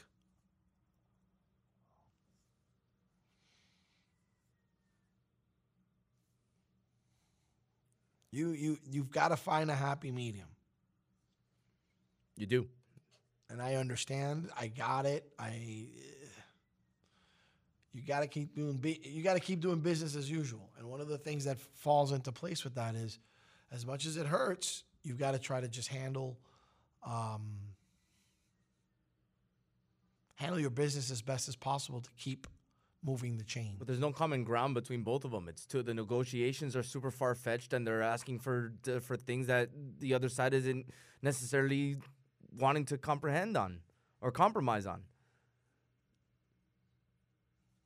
They want to get paid for the the, the the the decision and the agreement was made back in March that they're gonna get paid for the amount of games that they want to get paid. So the 82 game season was thrown out Their Players came back saying no, 114. In other news, a federal judge has dismissed a lawsuit in which two former University of Maryland men's player, basketball players accused makers of the Fortnite video game of misappropriating a dance move that the ex teammates popularized. Did you know this? C- c- can you repeat that? Were you aware of this? Aware of what? A federal judge has dismissed a lawsuit, a lawsuit I had no idea even existed, in which two former University of Maryland men's basketball players accused makers of Fortnite of misappropriating a dance move that the ex teammates popularized. U.S. District Judge Paul Grimm in Maryland ruled Friday that the Copyright Act preempts claims that Jared Nickens and Jalen Brantley filed in February of 2019 against Epic Games, the creator of the wildly popular online shooting game. Nickens and Brantley claimed that the Cary, North Carolina based company misappropriated their identities by digitally copying the Running Man Challenge dance that they performed in social media videos and on the Ellen DeGeneres show in 2016. First of all, it's not a running man. That's the guy like on a seizure, pretending like he's running. Because that was the most weird and uh, that was the dumbest dance move I've ever seen in my entire life. To a song that came out in like 1991. And I, I'm glad this got dismissed because this proves that people just trying to sue people for anything nowadays, trying to make the big buck. The basketball dreams didn't work out, so let's try to just make some bucks on the other side. They try to popularize it as the new running man. Bro, that was not a running man. That was a shuffle man. The running man is the running man. That's it. There's no run, there's one running man. But they're not the first people to try to sue Epic Games. Apparently, Epic Games has a little bit of a history of this. Who else? So, Brooklyn based rapper 2 Milly and the Fresh Prince of Bel Air star Alfonso Ribeiro also have sued Epic Games over other dances depicted in that shooting game. Ribeiro dropped his lawsuit against Epic Games last year after the U.S. Copyright Office denied him a copyright for the Carlton dance that his character performed in the 1990 sitcom. Are you kidding? So he can't even copyright the dance that he made up? Sometimes you just got to do things and then do it right away. Unreal. So I bet you if he'd have filed for it back then, he would have got it. Yeah, Back then it was a different time. People didn't necessarily think about copywriting and, and and and suing people for the for the dumbest things in the world. Is that not awkward though? It's a little awkward. But I don't know necessarily that he uh, that you can own rights to a certain dance. Make it up, you can. Oh, I'm gonna I'm gonna get to work when I get home. Then I'm gonna come up with a dance. I'm gonna copyright it. And send it to one of these rappers to make it popular. Like the floss. The floss was like the- I think it was called the backpack kid before or something like that. Remember the kid, the awkward backpack kid that showed up during the Super Bowl dancing behind? I think it was Katy Perry. Mm, I don't think I remember that, but okay. You know what the floss is, right? Yes. That was his dance move. So I'm guessing that he went and got some. I, I, I guess he can go after Epic Games too, unless unless they copyrighted it.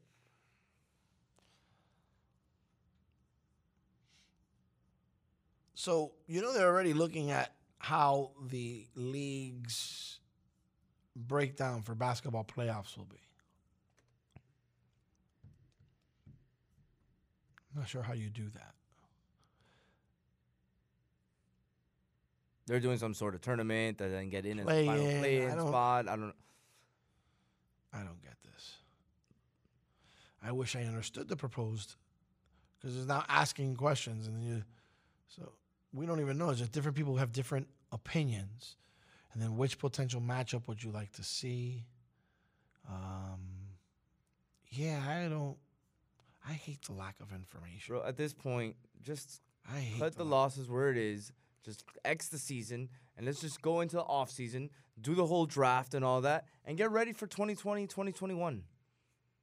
We're gonna extend this, and it's gonna go late, and then the 2021 season is gonna go late, and before you know it, now we have a totally different schedule for basketball. Oh, I don't agree with you there. Oh, I do. I think you got to play the playoffs. I love the idea of playing the playoffs.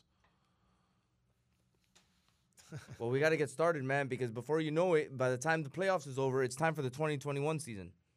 And when do you start that one? How much Start time? need Christmas. And then it drags to when? You make it work. They've made it work before. That was a shortened season. Nah, well, you do what you got to do. You don't think that this season should be shortened a little bit? This season or the following season? No, just any season. That's called all seasons, season. yeah, but they're not going to 82 is a lot. We've been have, we've been going back and forth with this battle forever. 64 so good. Oh my god. 66 wasn't it that during the strike? The strike year? 66 works. There you go. 16 less games. It works perfect.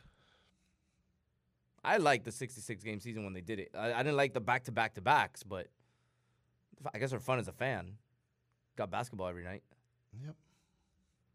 All right, we'll come back from break. Um, remember today at 12, you got the youth on. Uh, those kids got great pipes and great perspective. I love, I love what they do on our station. Love listening to their show. Um, I, uh, I'm looking forward to moving that show to 11 o'clock starting next week. So it'll come on right after us. I like the synergies of crosstalk. Um, that's uh, that's exciting to see. But um, we'll have that on today as well. Uh, an exciting week of stuff for our seniors. Yeah, they got more stuff. I have a meeting today. I have a parent meeting today. The parent of seniors. Parents. Oh, that's right, because you're a senior parent. Yes, I am.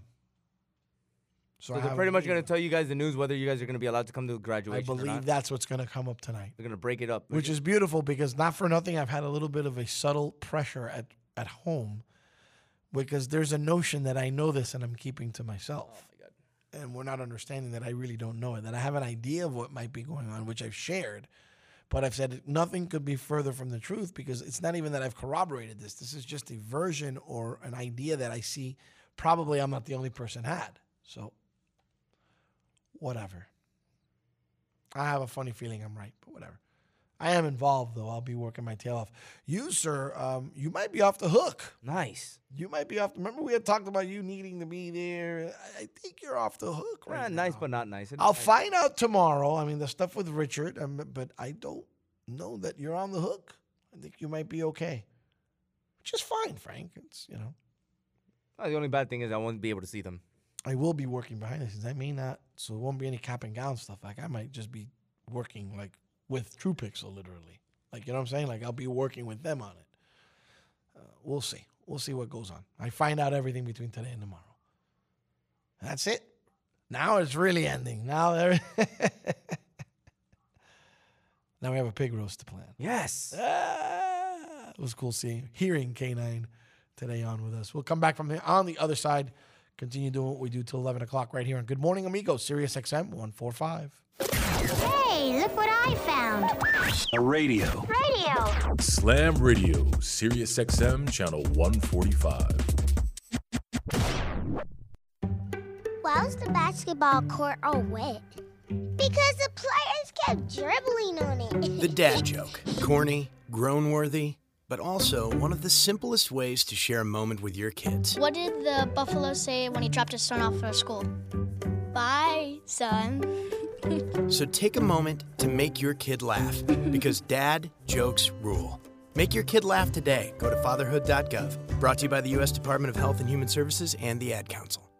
Most of us like to be out in the sun. That's why sunscreen and other safety measures are key to protecting your skin from aging and cancer. The FDA recommends using a sunscreen with a sun protection factor, or SPF, of 15 or higher.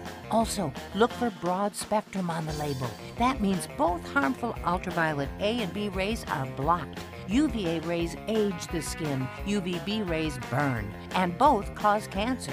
But the perfect sunscreen doesn't count if you use it wrong. Don't need sunscreen on a cloudy day? Wrong. 80% of UV rays still get through the haze. Only use sunscreen at the beach? Nope. Anytime you're outside, UV rays attack the skin, so you need protection. And you have to reapply sunscreen every two hours. Remember, SPF plus broad spectrum equal healthy fun in the sun.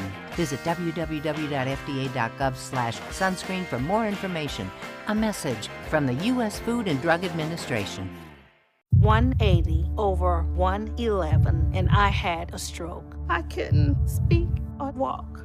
This is high blood pressure. Get back on your plan. Go to loweryourhbp.org. Brought to you by the American Stroke Association, American Medical Association, and the Ad Council. Good morning, amigo. I remember going one time during my honeymoon. We did the whole entire um, Today Show, and I wanted to go. I wanted to come out on TV, and I got my wife up early, and we got there an hour and a half before the show started. And I'm like, this is gonna be great. We're gonna be the only ones there. We're gonna come out on TV.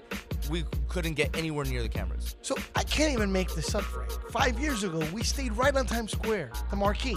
You could see Good Morning Amigo from uh, Good Morning America from my. That's funny. That's a promo. Good morning, amigo. Weekdays, 7 to noon, only on Slam Radio Sirius XM 145. Meet Keith, loving dad, board game champ, bus driving pro. I drive 65,000 miles in my bus each year. If people knew what I know, lives could be saved. Like how there are some things I simply can't see. On my route the other day, a car tried to sneak past me and ends up right in my blind spot. I turned slowly, so accident avoided. But no car should be in the blind spot for a 40,000 pound bus. It's our roads. It's our safety. Visit www.sharetheroadsafely.gov. To protect her home and family in a disaster, Karen was willing to wade through water, mud, and insurance paperwork. Yeah, I can do this.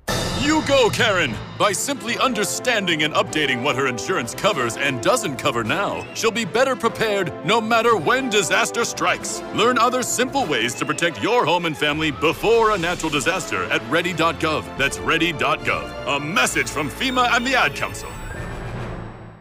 Allison is perfect. I mean, she'd never tell you that. She's humble and perfect. She likes everyone. She even likes her untidy roommate's weird guinea pig.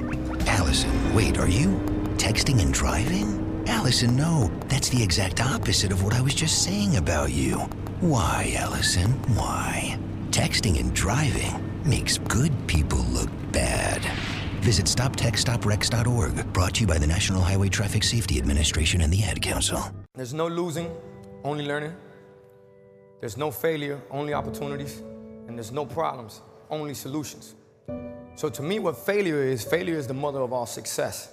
If it wasn't for Michael Jordan getting cut from his ninth grade basketball team, he wouldn't have became Michael Jordan.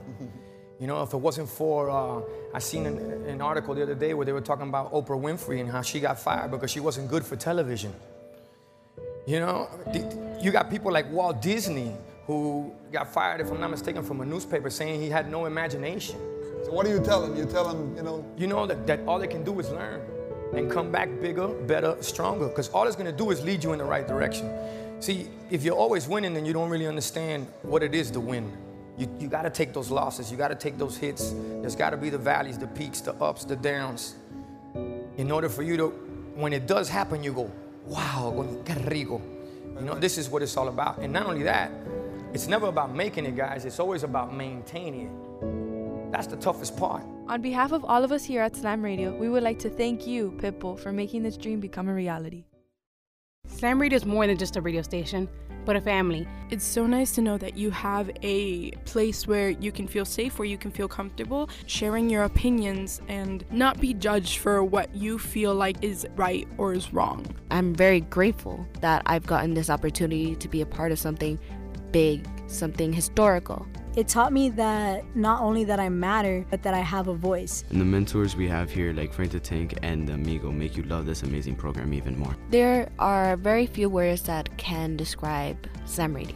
One word that definitely comes to mind is familia, family. We've been offered so many unique opportunities to be a part of something great. I will always be grateful to Slam Radio and everybody a part of Slam Radio. We are a family. They are my family, and they will always continue to be my family, and I will forever be thankful. And I know they got my back just like I got theirs. I love being part of Slam Radio. Yo, Sway Calloway, Sway in the Morning, world famous Wake Up Show MTV. We worldwide. Welcome to Slam Radio. This is where they get busy. We are back. Are you ready? Yeah. Here we go. You are listening to Good Morning Amigo on Sirius XM 145.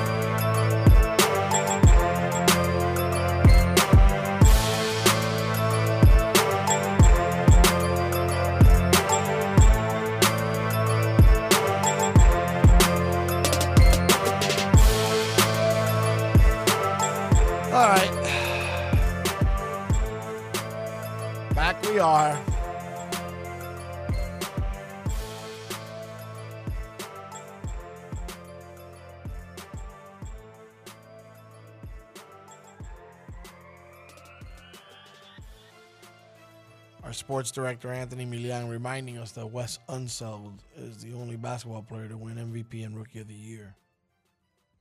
I don't know why I thought Magic had done that. It's crazy.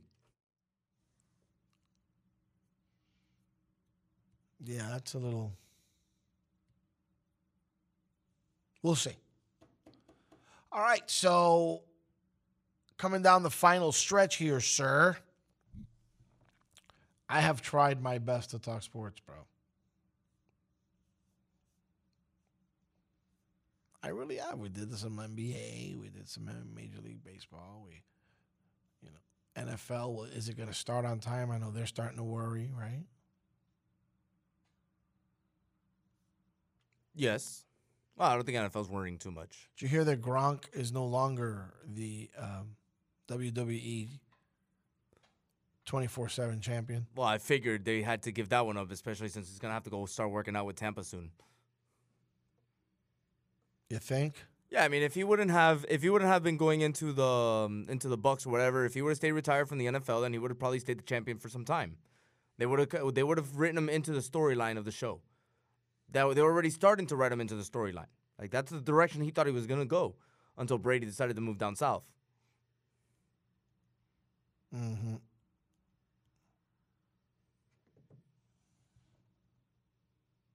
So do you know that R-Truth has been the most prolific holder of this title? How this long? happened in the, this happened in the backyard. He he was disguised himself as a handler, and what he was was the guy that was the former champion, and he just pinned him and ran away. And Gronk is no longer the champion. Oh gosh. Yeah, that's how that championship's gonna be. It's gonna be one of those. eh, come on, WWE has done this before in the past. They've they, these gimmicky, um, these gimmicky championships that you can just claw somebody in the back of the in the back in the back routes of the stage with a chair or something like that. Just have a referee with him, pin you, and then you get the and then you get the trophy. I think it was called the the hold barred championship or something like that, or the No holds barred. championship? I think of it. It was something something crazy like that. Like they had a name and it was like the the Wild Bunch, and then you can make a match anywhere as long as you had a referee with you. You were able to try to claim that championship. Some news out of college football. I think you may have heard yesterday. Justin Ross will miss the 2020 season with a spinal issue. His career could be in jeopardy. He was diagnosed with a congenital fusion in his back. That's nuts. That is nuts.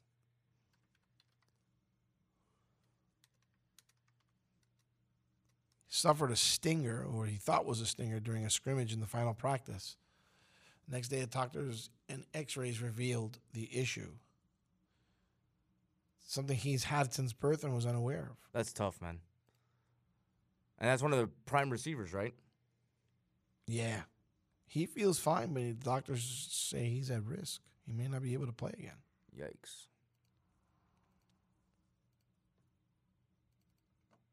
Depends on how everything heals, whether he comes back to Clemson or not. I would come back to Clemson, obviously. He was damn good too. Yeah, he was damn good.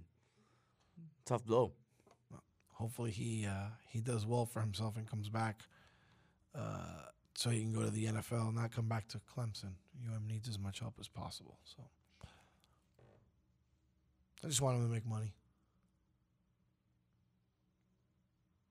Just nothing that happened playing the game. That sucks. Something he was born with. Just lucky he got, you know. Lucky it was it was seen. It was caught at the right time, let's just say.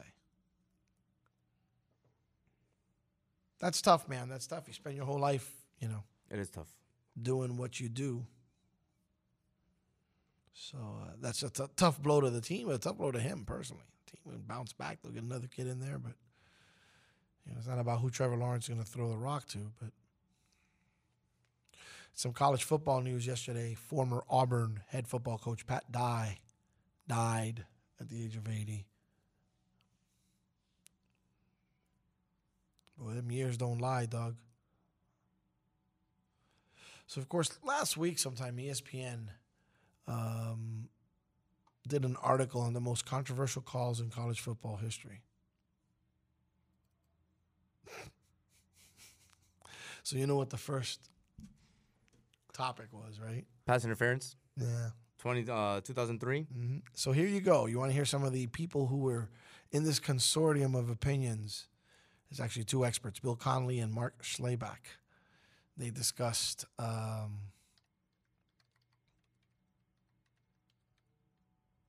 the pass interference penalty. So I said, clearly, I think it depends on which team you were rooting for that night.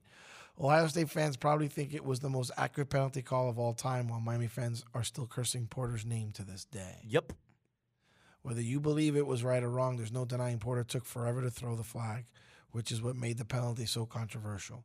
The line judge on the sideline looking directly at the play didn't throw a flag. Neither did Porter after the ball hit the ground. Fireworks, fireworks went off, and Miami's players, coaches, and fans stormed the field in celebration. At least three or four seconds went by before Porter threw the flag. Porter said he waited to replay the play in his mind and wanted to make double sure it was the right call. Unfortunately for Miami, Porter was wrong. After going back and watching the play over and over again on YouTube, it sure looks like intended receiver Chris Gamble just dropped the ball. It wasn't a perfect throw from Krenzel, but the ball was catchable and went right through Gamble's arms. Sure, Sharpe grabbed Gamble's jersey for a split second, but I don't think there was enough to alter the play. Sharpe even turned his head around, which isn't required in college football. In a moment like that, a fourth down in overtime with a national championship on the line, I think an official should swallow his whistle. Both Gamble and Sharpe had a right to the ball, and I don't think Sharpe's contact was enough to alter the play. As Miami's defensive backs coach Mark Stoops, now Kentucky head coach, said after the game, there's not another official in the history of football that would have made that call. Interestingly, in 2007, Referee Magazine included Porter's decision among the 18 best calls in officiating history. The magazine said that Porter's call, courage was exemplary and that he did himself proud that night. Here's Connolly's response. Yeah, I mentioned last week I was okay with the call. It was within the range of both it was fair to call or you didn't have to call it. But the pause made all the difference. You wait a beat, don't see a flag, and start to celebrate. It was one of the most spectacular teases in sport the sport has ever seen, even if there was technically contact and it technically could have been called. Where does the call rank on your list of most controversial calls? So they asked him. Schlabach says, I might I think you might argue that it was the worst call of all time because of what was at stake. It cost Miami a second consecutive title and ended its 34 game winning streak. It was a call made on the last play of the sport's most important game. It doesn't get any bigger than that, but it was also a judgment call and not a miscarriage of the rule book. There have been more boneheaded officiating mistakes. Colorado's five downs in 1990, Nebraska's flea flicker against Missouri in 97, Oregon's onside kick against Oklahoma in 2006, and Central Michigan's extra down against Oklahoma State in 2016. But those were poor officiating calls made during regular season games. There wasn't as much at stake as painful as they might have been for the losing side. Of course, these blunders did help Colorado and Nebraska keep their respective national championship winning seasons intact. Colorado's fifth down was probably the worst call because the officials on the field weren't even counting plays. Connolly, he says. And Charles Johnson did not score on fifth down either. So they go through this. The reason I read it, they go, two guys are analyzing this, and they had a whole article about it, right? So Frank, how long do you think you and I need to analyze this? 30 seconds. Right? So to, to call it a, a, a horse manure call is an understatement. Uh huh. Um, I don't believe it's a both ways thing situation. I think it's as clear as day um, that not only did any, which was marginal contact, happen after the fact, the play had already been blundered before then on, on behalf of the offensive player. The play, the call bails out Chris Gamble on a play that he could have made and did not make. Um, but furthermore, there was enough defensive disruption that you could say that's what caused the play to not be made. The disruption happened before the contact. The contact happened after. Yes. There is no doubt to the naked eye that you watch that play, fast or slow, and at no point in time is there pass interference. Period.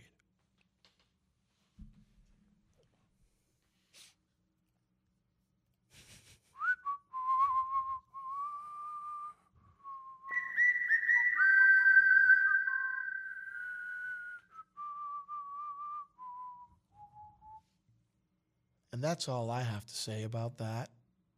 Hey, look what I found. A radio. Radio. Slam Radio, Sirius XM, channel 145. I get it. Your desk has been there for you, holding up your computer, your unused stapler, and that plant you forgot to water. But maybe it's time to leave your desk and spend your lunch break volunteering with Meals on Wheels. Doing Meals on Wheels for me is the joy that I look for at the end of my week. I'll come to the door with one meal and I'll walk away with a full heart. Drop off a warm meal and get more than you expect. Volunteer at americaletsdolunch.org. That's americaletsdolunch.org. Brought to you by Meals on Wheels America and the Ad Council. Man, I love my kids so much. I once sat for three hours in the cold rain to watch her soccer team lose by 18 goals. I love my kids so much, I once used a tube to suck snot out of her stuffed nose at 3 a.m. You win. Love your kids? Love them enough to make sure they're in the right car seat. From toddlers to tweens, visit nhtsa.gov slash the right seat to find the right seat for their age and size. Keep them safe. Visit nhtsa.gov slash the right seat. Brought to you by the National Highway Traffic Safety Administration and the Ad Council. Text and work. Text and pretend to work. Text and act surprised when someone calls you out for not working. Who, me? Text and whatever, just don't text and drive. Visit stoptextsstopwrecks.org. A message from NHTSA and the Ad Council. Good morning, amigos. Can you imagine it's like a congregation of big dogs. You have a Great Dane, you have a couple of pit bulls off to the side, you have some very, very big German shepherds, you know, just the bigger type of dogs. And they're hanging out, talking, slobbering over each other, doing what, what big dogs do. And a little chihuahua comes running through, barking at all of them. And the big dogs just look at each other, look down at the chihuahua, and then look at each other again like, is this dog for real? The chihuahua is UCF. Good morning, amigo. Weekdays, 7 to noon, only on Slam Radio Sirius XM 145.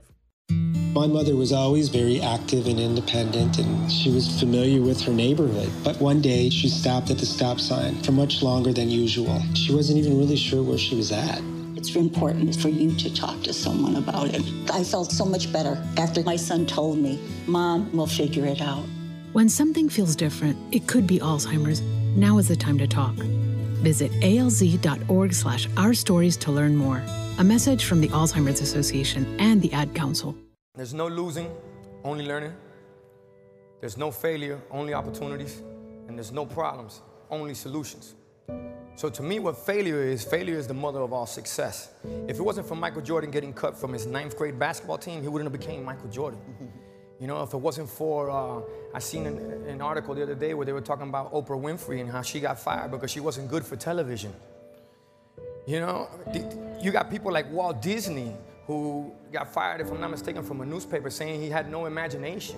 So what do you tell him? You tell him, you know, You know that, that all they can do is learn and come back bigger, better, stronger, because all it's gonna do is lead you in the right direction. See, if you're always winning, then you don't really understand what it is to win. You, you gotta take those losses, you gotta take those hits. There's gotta be the valleys, the peaks, the ups, the downs. In order for you to, when it does happen, you go, wow, qué rico. You know, this is what it's all about. And not only that, it's never about making it, guys, it's always about maintaining it. That's the toughest part. On behalf of all of us here at Slam Radio, we would like to thank you, Pitbull, for making this dream become a reality. Slam Radio has brought so much positivity into my life that allows so many young people to have a voice. I'm very thankful for this opportunity at Slam Radio. Not a lot of people get to say that they worked on the first radio station run inside a high school. I've learned so much from Frank the Tank. I've learned so much from Danny, from The Amigo. I've learned so much from them, and I thank them so much, and it means a lot to me. Slam Radio is a community. It just gives you opportunity. They give you opportunities that not many schools have. The people here are just great. Someone always has your back no matter what. It is definitely a place to leave your egos and your insecurities behind and just be yourself and all become one. I'm so thankful for everybody here at Slam Radio, and I'm thankful for this wonderful opportunity that I've been given to jumpstart my career. You are listening to Slam Radio on Sirius XM 145. What's up, everyone? This is Tua Tagovailoa, and you're listening to Slam Radio. How I love sports. Sports. Sports. You are listening to Good Morning Amigo on Sirius XM 145.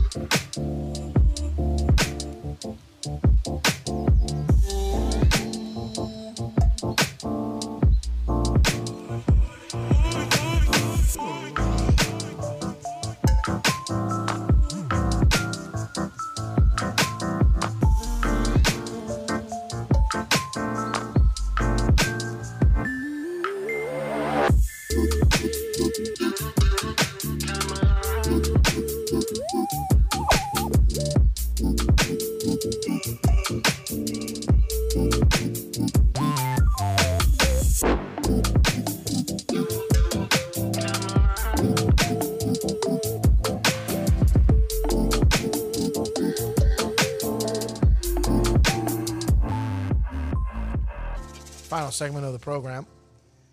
Three o'clock today on our SiriusXM platform, I believe we are uh, observing in solidarity. Blackout Tuesday is going to be three minutes off, one minute. Um, our understanding is one minute to reflect on the terrible history of racism, one minute in observance of this tragic moment in time. Final minute to hope for and demand a better future. This will serve as a tribute not only to George Floyd, but to all of the countless victims of racism. This message came down from our, our meaning our SiriusXM CEO, uh, Jim Meyer.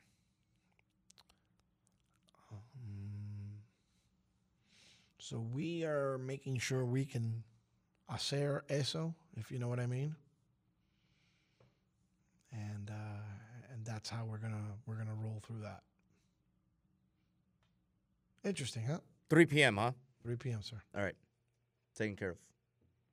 Just give me the total green light. Mm-hmm. Very interesting how Instagram has reacted to this. Well, there's a big thing going on right now that they're saying don't use the hashtags uh, Black Lives Matter or BLM because that's going to stop a lot of the stream of a lot of news going through today. And they understand the protest, but those hashtags should not be used. Correct. Like I posted something up. I Blackout Tuesday. Blackout Tuesday. That's the only thing I put. That's it. Left it alone. My sister put the quote that you read this morning on on the show. You like that quote, huh? A riot is the voice of the unheard. Mhm. She posted the blackout picture with that.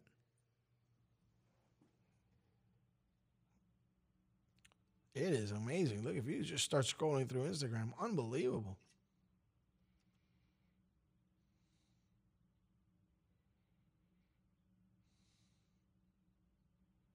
Anyway, so uh, it's tough times, brother. Tough times indeed. But uh, we move forward. We understand uh, to overcome things. Sometimes it's uh, it's difficult and interesting all at once. It might build a little character as well. Um, hmm.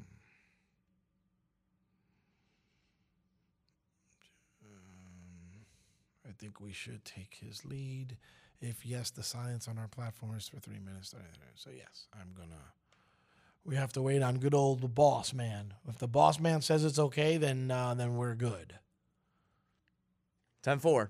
So it's all Everything's ready on my end. Just yeah, letting you know. all on Dave Gorab. So we're, we're we're trying to make sure we do it. The reason why we weren't just ready to do it is because this was something done amo- uh, across our music platforms, and officially Slam Radio is not considered a music platform; it's a talk radio platform. Uh, fact, I believe it's considered somewhat of a public access, access type of station as well. So. Um,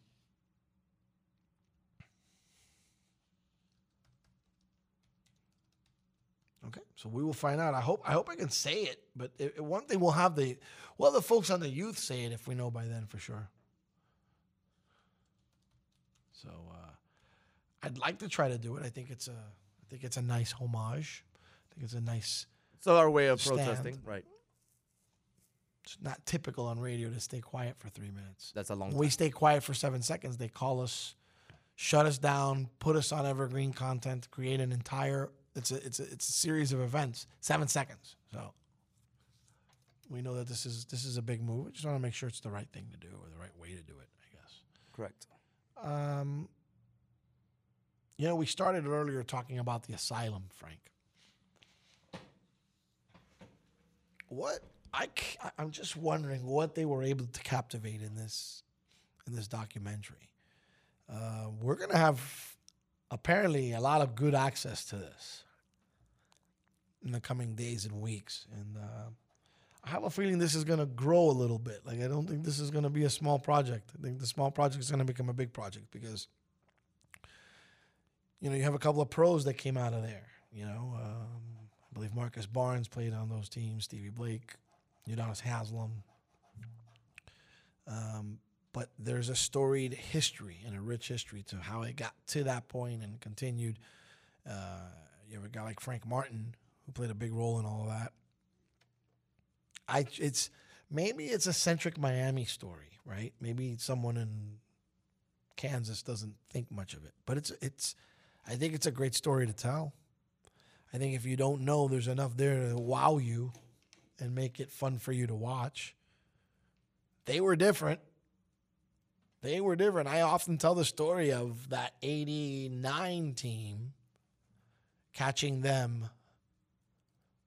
Um, they were 88 89 is what they were.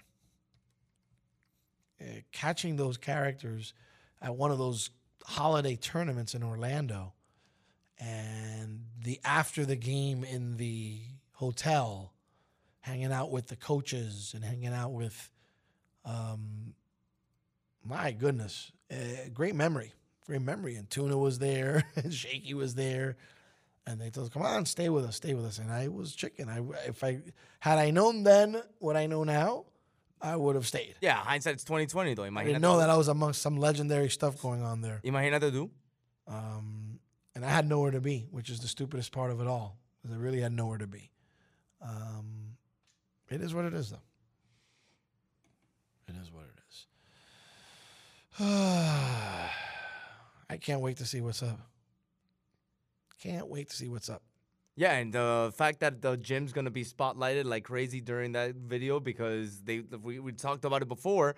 One of the first times I ever walked into Slam, you were showing me the the gym, and they had the camera crew up there. So yeah, it's not about our gym, but the views that we have from those. Oh, I'm thinking they're gonna have some of those things are gonna be. Yeah, that's gonna be interesting. That's probably when Tuna came out on the on those interviews. That's that's probably what they took Uh. advantage and they interviewed Tuna.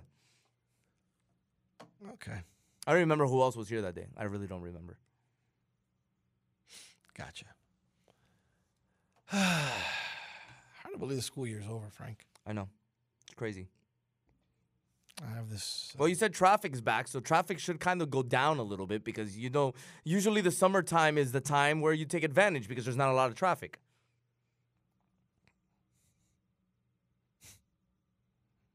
Yes.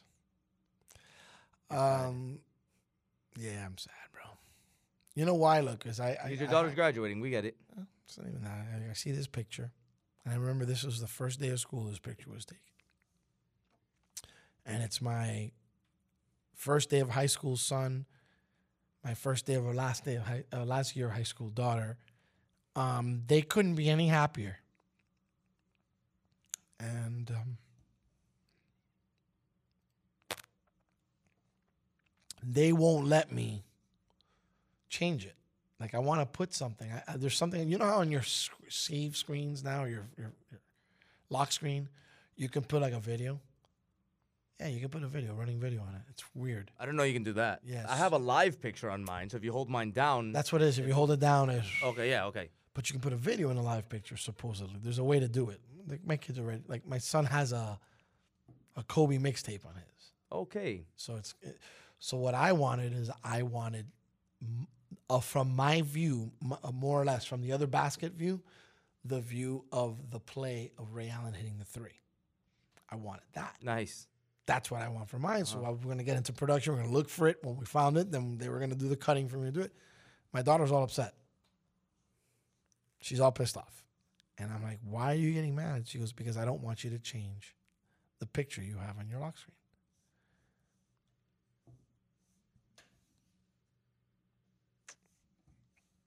So, yep. Should be cool. So how long are you gonna leave that picture on there? I don't know.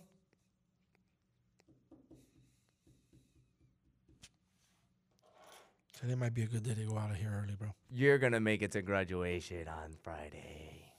Zuli gonna be mad. Zuli gonna be so mad. But hey, come on, man. I told you yesterday. Look, at least she has one of her parents getting the support. Not all the students are gonna be able to do that. But you know Zuli's gonna be Things I learned. Eh, let's see what happens. This is why I get made fun of a lot. Is I don't stop myself from crying. Um, I actually, you remember I've told you for years I, I've done a better job lately, my older part of my life, of really controlling my migraines.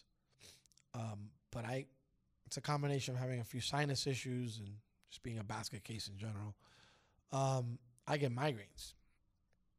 And one of the quickest ways for me to get a migraine is to be amidst a, a crying, to about to cry, and to hold it in. It creates a pressure for me that becomes a migraine pretty quick. So I'm trying not to cry and I'm trying not to get a headache all at once. Um, but that's fine. I really hope I can. Uh, I'm trying to stay on as long as possible to see if Mr. Gorab would get back to us so we could let everybody know. But we'll let him know. We'll, we'll invite you to listen to the youth at 12 noon. I know for by then I should know. And uh, I think it it's it's just the right thing to do. I hope he says it's okay. I'll give a shout out to Canine today, bro. Kevin was the MVP today. Made me smile. It was so cool to just randomly say, you know what, I want to see my boys. I'm gonna use him in the summer somehow. I gotta get permission. Let me see if he's willing to do it. It's an hour once a week, I don't care. I just you got people sometimes that you just jive with. And that's one of those kids that I have that jive with. That's something I'll never get CV to do, right? CV like, nah, I'm busy, I'm tired. this guy will do it gladly. I love CV. I miss him.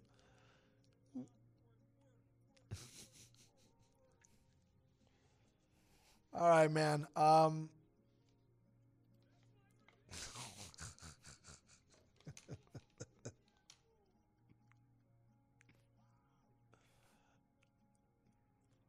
we got some sound bites I need you to cut for me. Can we do that? I know I'm supposed to have like an 11:15 meeting of some sort, but I'll get on there, I guess. All right, so this is uh we we did it as lighthearted as possible. I'm not yelling into a microphone these days. I think I'm past this already.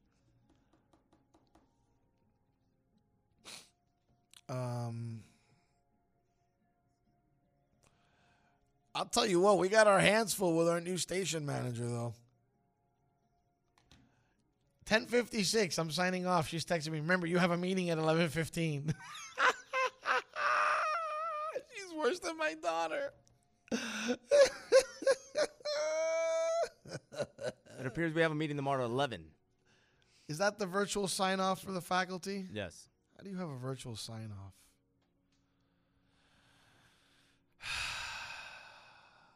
That's another tough one for me, too.